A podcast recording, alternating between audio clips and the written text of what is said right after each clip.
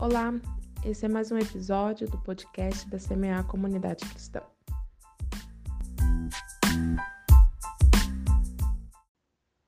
Esse mês falaremos a respeito de atos de justiça. O episódio de hoje é o desejo de misericórdia. O texto base está em Lucas 13, os versos 10 a 17. A pergunta para nossa reflexão é: o que faz com que uma pessoa não ligue para o sofrimento dos outros.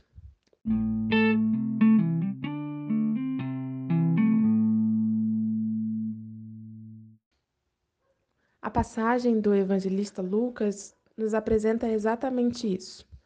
Uma mulher que está há 18 anos sofrendo por uma enfermidade. Jesus, capaz de curar aquela mulher, os fariseus ao redor cuidando tudo que Jesus fazia, e o sábado. Como nós sabemos, no sábado é, era, era proibido trabalhar.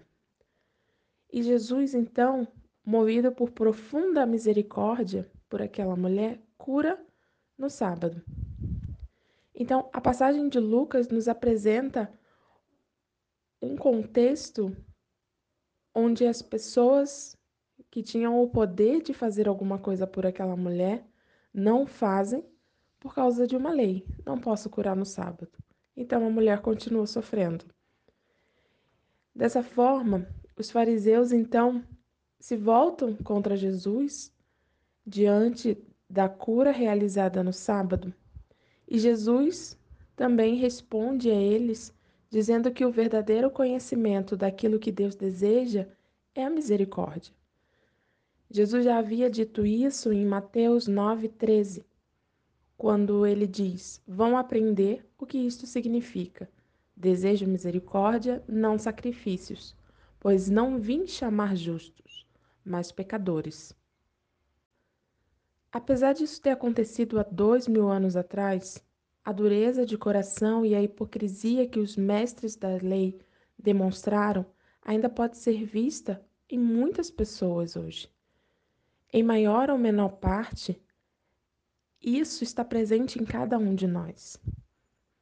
Ainda que vivamos em um mundo de acesso à informação e temos um relativo progresso em relação à antiguidade, isso não significa que aprendemos o que significa misericórdia. Nossa natureza humana continua a mesma, inclinada ao egoísmo e ao orgulho. Por vezes, exigimos dos outros coisas que jamais exigiríamos de nós mesmos. Julgamos aos outros de uma forma que não gostaríamos jamais de sermos julgados. Medimos as pessoas com medidas que não usaríamos para nós. Minimizamos o sofrimento do outro e maximizamos o nosso. Nos tornamos deuses de nós mesmos e queremos que o mundo e as pessoas nos sirvam. Essa é a condição do ser humano, indiferente à dor do outro, centrado em si, duro de coração. A passagem também fala de uma mulher em sofrimento. Há 18 anos, essa mulher, que era tão merecedora de alívio como qualquer um, vinha sofrendo sem que alguém se importasse com ela.